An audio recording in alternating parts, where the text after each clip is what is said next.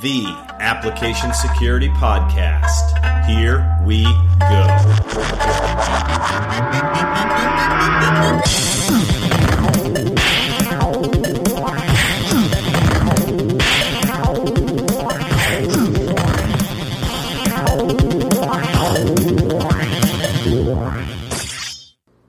Hello again.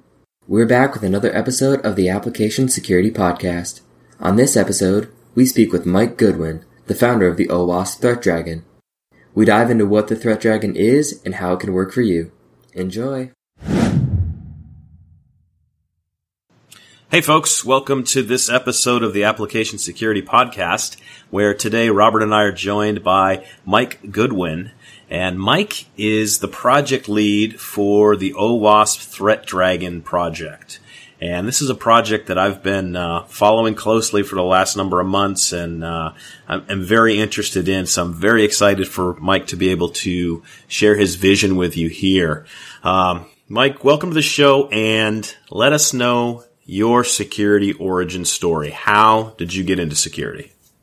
Okay, well, I um, hi guys, by the way. So I I used to be a full time developer and technical architect for um, for a company that does mainly or did mainly on premise software. Um, and I got involved in a project to, to migrate one of our quite large products um, to the Azure cloud in the very early days of Azure, actually. As we got into that, we were basically a bunch of desktop software developers doing our first um, kind of exploration of online software, and we realized quite quickly that we had to significantly raise the game security-wise because the threat surface was, you know, obviously much, much bigger for online than it was for, for on-premise. So I, I started an initiative within that project as a, a sub-project to form a virtual team, um, upscale the development team and, and, really push forward on security. And that's kind of how I got interested in it. And I got, um, so interested that I became more or less obsessed for quite, quite a long time, particularly around, uh, around threat modeling and um, and the design side of things. And uh, when the project finished, I was kind of looking around for for what to do next. And within the same company, an opportunity came up to move into a full time security role, building the um, the security capability generally within the the company. So I just uh, had a chat with the guy who was recruiting that, liked the sound of it, and obviously he liked me a bit. So uh, I just stepped into that. Not looked back since. Okay, so your history is more on the development side then, as far as before you got to security. Yeah, absolutely. Okay, cool. Well, tell us a little bit about this OWASP Threat Dragon. I guess we could start by if you could just describe what it is and kind of give us a definition, and then I'd love to hear kind of kind of where the idea came from. But let's start by just bringing the audience up to speed. What is OWASP Threat Dragon? Okay, well, first of all, it's um, it's open source as all OWASP projects are, um, and it's it's a cross-platform threat modeling tool. So it's designed to um, to work on any any platform, um, be completely free. Um, the emphasis of it is around um, making it enjoyable to use and, and simple to use, and also to, to interact well with the the SDLC generally. I mean, I mean during my time kind of learning threat modeling I, and, and, and also uh, working with other teams developing it. I've seen a lot of models which have sort of fallen by the wayside, become sort of dusty documents sat on the shelf and never used. So one of the key uh, uh, aims that I have is to uh, to make it a living thing. So to make the models close to, to, to the developers, um, you know, continue up to date and relevant to what they're doing. But it's uh, it's it's basically a simple enough diagramming tool um, it's going to have a, a, powerful, intelligent threat generation component to that. Uh, it's going to have a number of features which uh, which help with that uh, integration into the development lifecycle. Okay, cool. So I got a couple of questions on that, but I'm going to hold them for a second because I want to I want to first understand why did you why did you even start this project? What got you into wanting to solve this problem? Okay, well, the, I mean the, the the comedy answer is I, I used to hate JavaScript and I, I, wanted a project to, to make me love it. So I, I, selected, selected do you, Node. do you love it now though is the question. I do, I do love it. It's my, it's my language of choice now. So it's, it's been completely successful from that point of view. How I learned but, uh, but, uh, to love JavaScript by Mike Goodwin. but the, I mean, the, the, real serious answer is, um, I mean, I, I, had a lot of experience using the, the Microsoft um, threat modeling tool, particularly the very early versions of it that, that were based um, on Visio. And you know, I'm I'm very grateful for the guys at Microsoft. I mean, their tool essentially got me into threat modeling in the first place, and and uh, so I've got a lot uh, a lot to uh, to thank them for. But um, I did find, particularly those early versions of the tools, uh, not particularly great from a user experience point of view. Um, also, I mean, my company we work sometimes in Windows, but in, in other platforms as well. So the obviously the Microsoft tools runs only on Windows and is kind of oriented really towards uh, Windows applications. So we found it quite limiting organizationally from that point of view. Um, so that was the aim really is to, to try and um, bring that as a tool that we could use across um, across our organization. But but really, I, mean, I, I was guessing that, that there's plenty of other people must be finding the same kind of limitations that that we did. So it was just to try and um, you know put forward a tool that that anyone can use no matter what platform they're on. Yeah, and so Robert, is your experience the same from the Microsoft threat modeling tool where it's it's kind of more of a Windows centric type of tool? What's uh, what's been your experience from that perspective?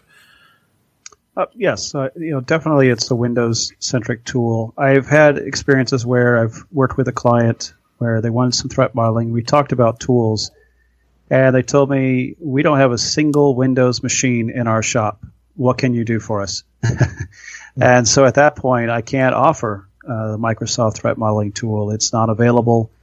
I can certainly suggest, I guess, they run a VM and, and run it in there, but um, you know, there's a limitation there. So I, I found the same thing that uh, it's a great tool. I, have enjoyed using it myself for a number of years, uh, including the, the most recent version, 2016, with templates and so forth, uh, being able to customize those. But it's limitation. It's not cross-platform. Yeah, that's that's been my experience as well. Is it's it certainly has laid a solid foundation for threat modeling across the industry, but it doesn't do enough stuff for what what we actually need it to do. So, um, so yeah, Mike, when you were putting this together, then what what were some of the so you, talked about some of the design considerations to say you were going to um, you wanted to learn JavaScript you wanted to keep it simple. How does well why don't you walk us through uh, the user flow here? If I'm if I'm somebody a new user and maybe I know a little bit about threat modeling what does the user flow look like for me in the OWASP Threat Dragon tool? So I mean, I, it's easiest if I compare it to the, the Microsoft tool. So the, the templates the, and the stencils that you have in the diagramming part of the Microsoft tool um, are quite comprehensive. There's a lot of different elements you can put on the diagrams. It's a, it's a, it's a regular data flow diagram, but kind of in, enriched um, with different styles of, of um, data store and different styles of external actor and things like that. And I just find that that's quite overwhelming, especially for, for somebody quite new to threat model or new to the tool.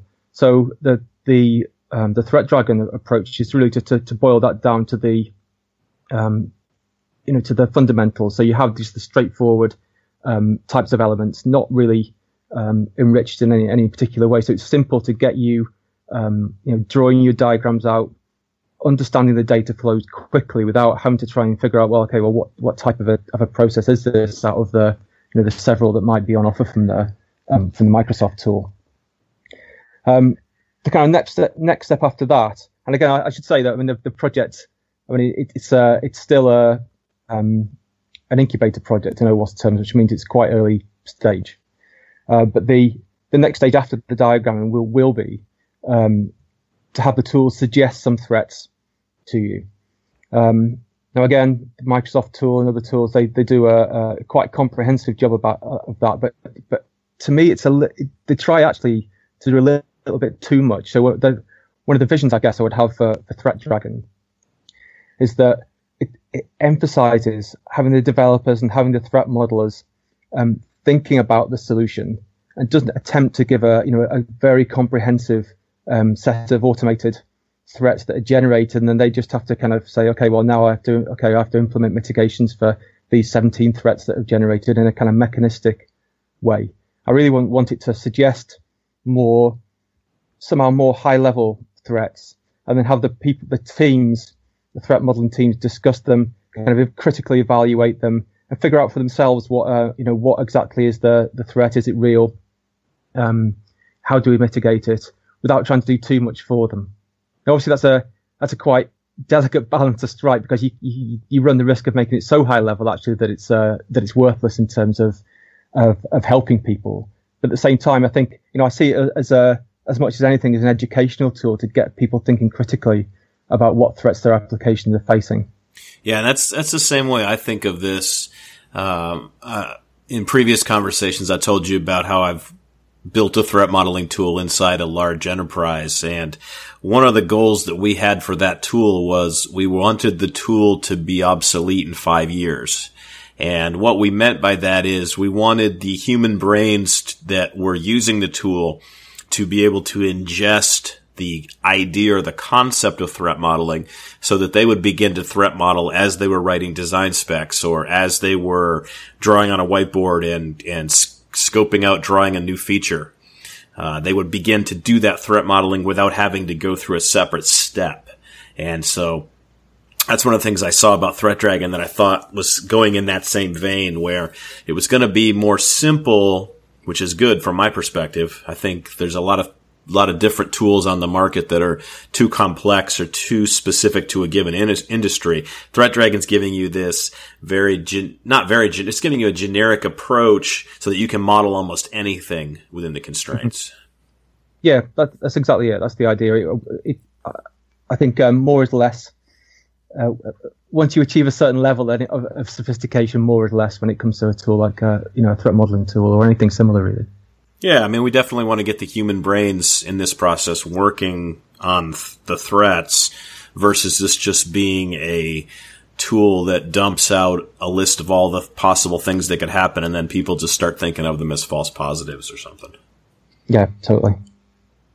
So what, uh, what, what, I guess, what are the, what are the, the kind of, um, big things. I mean, you talked about the data, a database backend or something that would be driving threats. Um, what else do you see as kind of big, big things that, that could assist this tool in really having a big impact inside of an organization? So I think the, the developer flow integrations are going to be key for me. Um, as I said at, the start, I mean, I've seen a lot of models that have been done in a, um, you know, probably in a in a kind of waterfall style early in the development cycle. Um, someone you know spends quite a few hours or days even um, putting together a very detailed model, and then you know like any document of that type, it quickly becomes obsolete and it becomes very very onerous to try and um, uh, keep it up to date with the way the code's going, especially in iterative, you know, agile type of development methodologies. I think um, uh, the ability to to iterate it fast to integrate it with um, uh, the kind of issue tracking system, for example. So, in really simplistic terms, if uh, if unmitigated threats become issues, then as they close, the, uh, um, the, the threat model is up to date. That's one really simple way of keeping the model um, tight with the code and close to the code. And this um, in this example, though, you're you're actually with the alpha, you're pretty well tied into, you, have got it tied into GitHub given, so, so the concept is that somebody would be able to have threat models that are embedded within their GitHub repository. So the tool allows you to create a threat model and then you store that threat model right next to the code. Is that, am I, am I understanding that correctly? Yeah, that's exactly it. I mean, that, you know, that was partly driven by, um, it's a desire to, to, um, have the application hosted in an extremely cheap way, admittedly. But also, I think it, it, it's really important. I think that it sits close to the code. So my, my kind of aim is that um, you know I take inspiration from a lot of the uh, the CI type tooling that's around for for development generally. So you know you uh, every time you do a, a check-in, um, you know, in many teams, I mean, any number of tools kind of kick into action when uh, uh, when a when a commit happens and do all sorts of different kinds of analysis on the on the code, you know, styling, um, you know, dependency checking, all sorts of different things. And my, my, vision for threat modeling and for Threat Dragon is that it does the same kind of job. So again, really simply, it might just say, okay, do you realize you've done this commit, but the last time uh, um, the threat model was updated was was a month ago. Mm. That's really simple that you could just see in the in the developer flow, and it would just be a, a prompt. I mean, you know, arguably you could make it, um, uh, you know, refuse to, to do a commit if it's uh, if it's been too long since the threat model was updated. But more sophisticated ways of doing that, you could look at um, the number of open threats and um, you know make it make it like part of the the unit testing. Okay, if you have open threats that have remained unmitigated for X amount of time, um, you know, fail the build. That's the that's the way I think that uh, um, in agile teams and fast moving teams that that uh, um, tools stay useful is by proactively you know inserting themselves into people's consciousness and not have to uh, you know not not have to have people remember to go and, and do things with them. The, the tools that I've enjoyed using as a developer have been the, the ones which um, you know which help me in that way.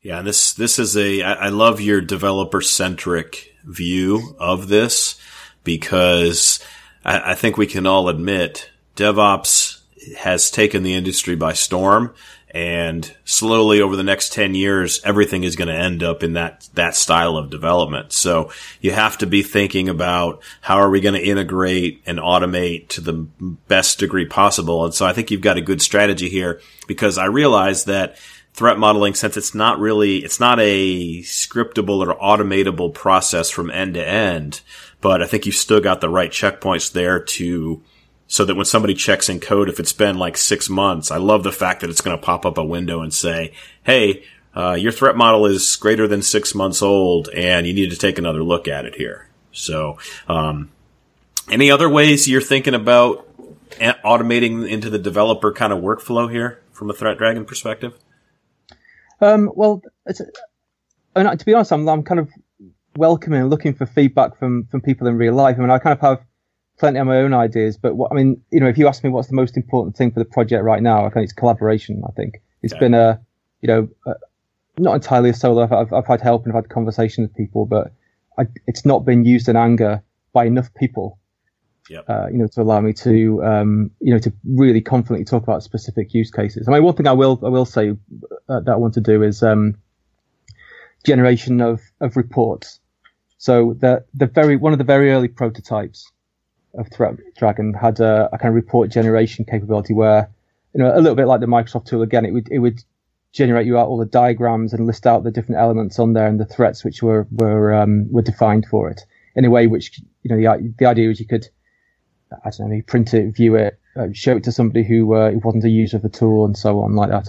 Um, that got dropped at some point during the uh, during the development, but I think it's a it's a kind of important thing, and I think the um, the advantage that I'm going to have now with, with GitHub integration is that I'm going to, the idea is to generate the, um, that model rather than as a kind of separate standalone report, but to generate essentially as the README for the, um, for where the, uh, the model is stored in GitHub.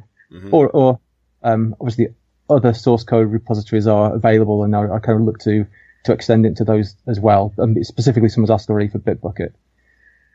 But the, you know, the, uh, generate the report in Markdown that's all that's linkable to the to the product itself. Because in the tool all of the, the threat elements so that the the individual elements of the model is deep linkable. So if you click it um, in one of the, uh, um, the diagrams the idea is it'll take you straight to the tool with that element selected and you'll be able to see kind of live in the tool what the uh, you know what the context is and and start editing straight away if you need to. Yeah. so again really really sort of streamlining the the navigation between that, those kind of reports which again can be you know, dust gatherers. Really streamline that into the into the, the tool itself. Yeah.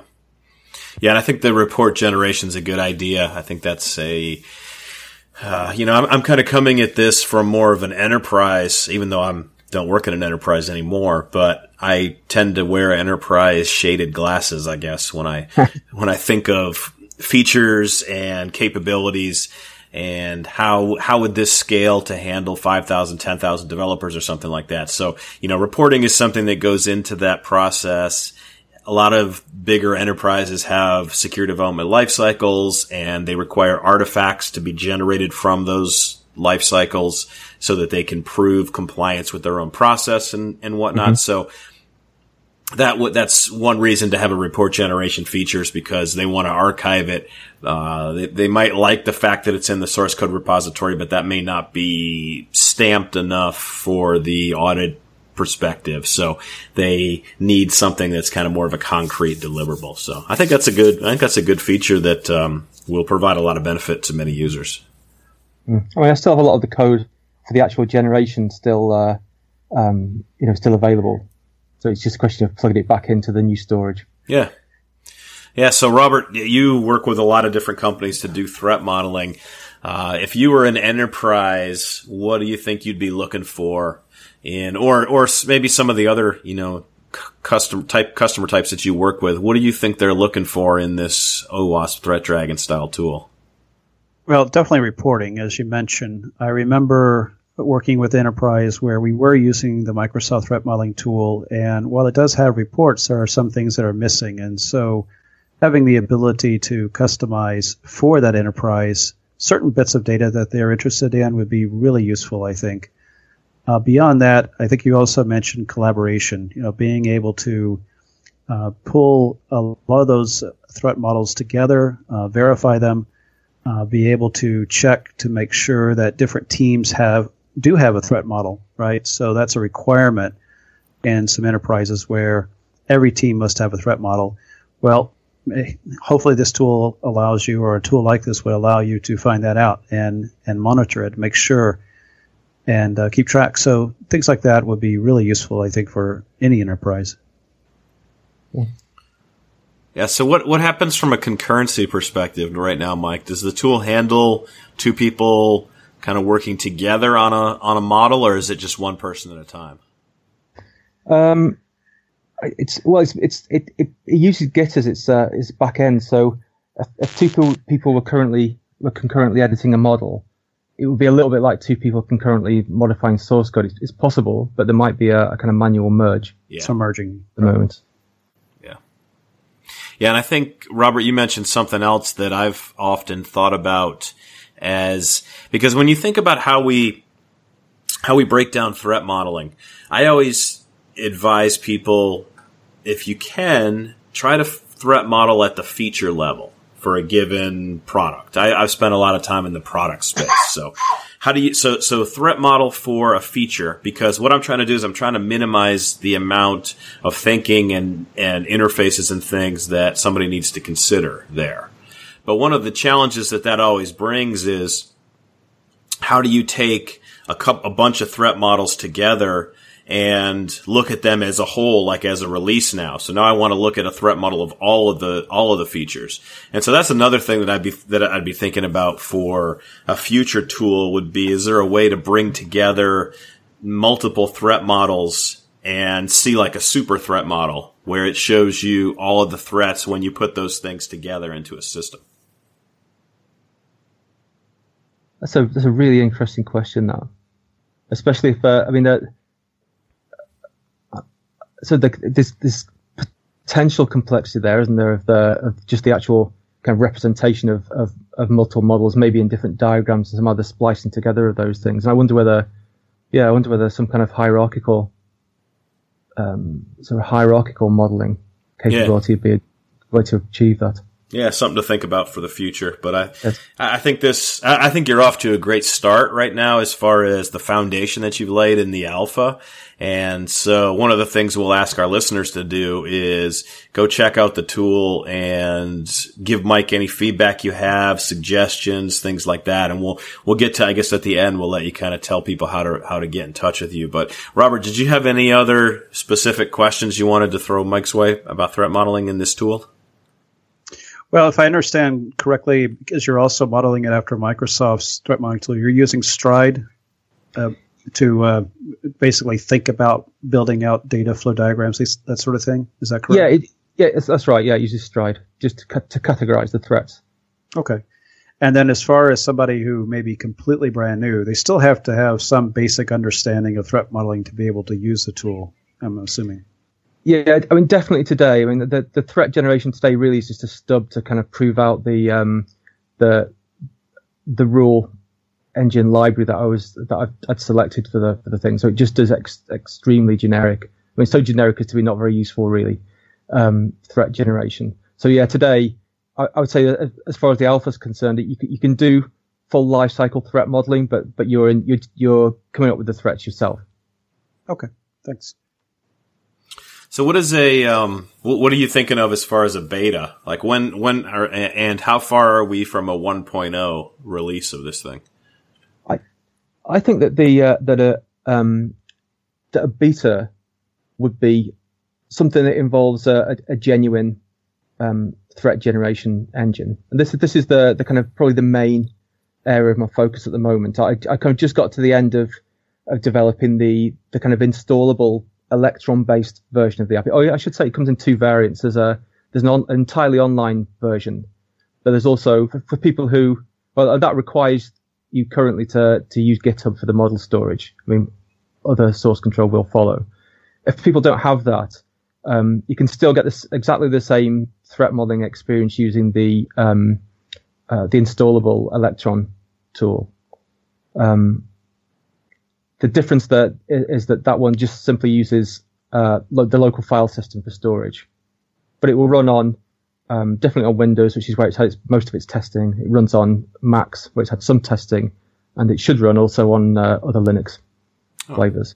Yeah, very cool. So, so that's the, the, the, the beta then is the threat generation engine being completed and a 1.0 then is probably pretty far into the future. Uh, well, hopefully not too far. I mean, the, the I would say that the, the, the step from the beta to the um, to the 1.0 re- really will be on um, key usability features okay. um, and bug fixing, and then any kind of build out of the of the rule engine. But the rule engine, I think, is it definitely feels like it's going to be an incremental thing. So I don't think there'll be a, you know a really hard. Okay, well, it must have um, this rule set before we could consider it a 1.0. It's something which we should be able to extend much more, you know, in a much more continuous, um, continuous way than that. So I think the, you know, the, the, the step from beta to 1.0 would be relatively short. I, I think. I think that I think certainly the step from um, from zero to alpha and from alpha to beta are probably bigger than the step from beta to 1.0. Okay.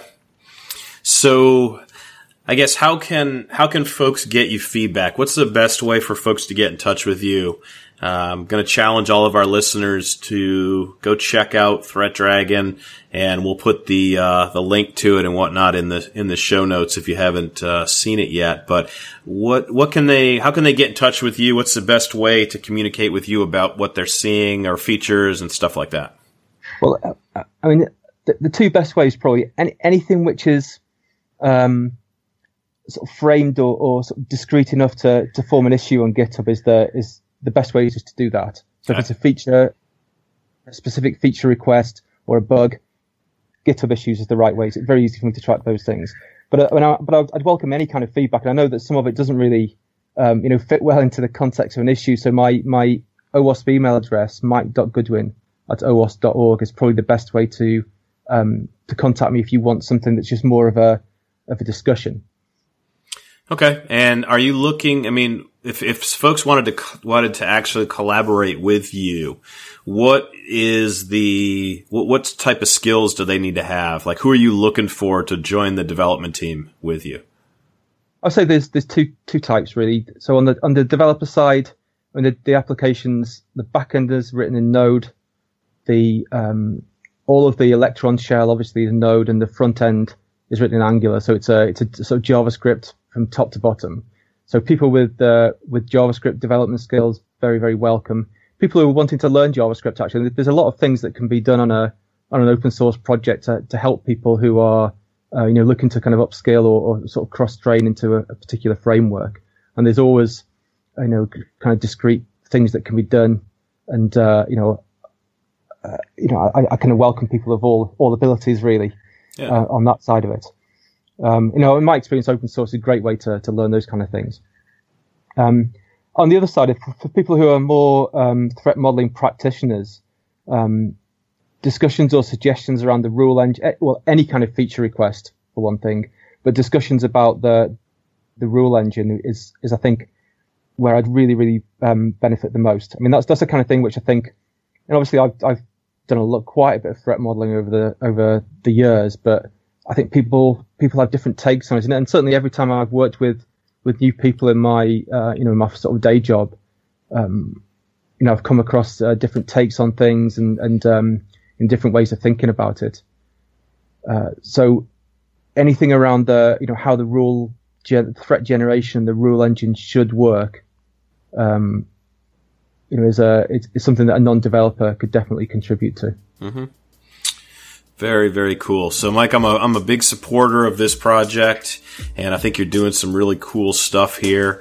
And so, we definitely wish you luck as you continue forward. I know I'm going to be paying very close attention and uh, and testing things out and giving you feedback along the way. I'm sure Robert will as well. So, thank you for taking the time to introduce this to our audience. And um, we want to say thank you because you're doing something really cool for the whole industry here. And we also we look forward to the continued uh, work that you're doing on this project. So thank you very much for your time. Well, great. Thanks for having me. It's been really interesting. Thanks. Thanks for listening to the Application Security Podcast. Our intro music is 8 Bit Kung Fu by Born and TJ, and the outro is Southern Delight by Stefan Kartenberg. You can find us on Twitter at AppSecPodcast or on the web at www.appsecpodcast.org.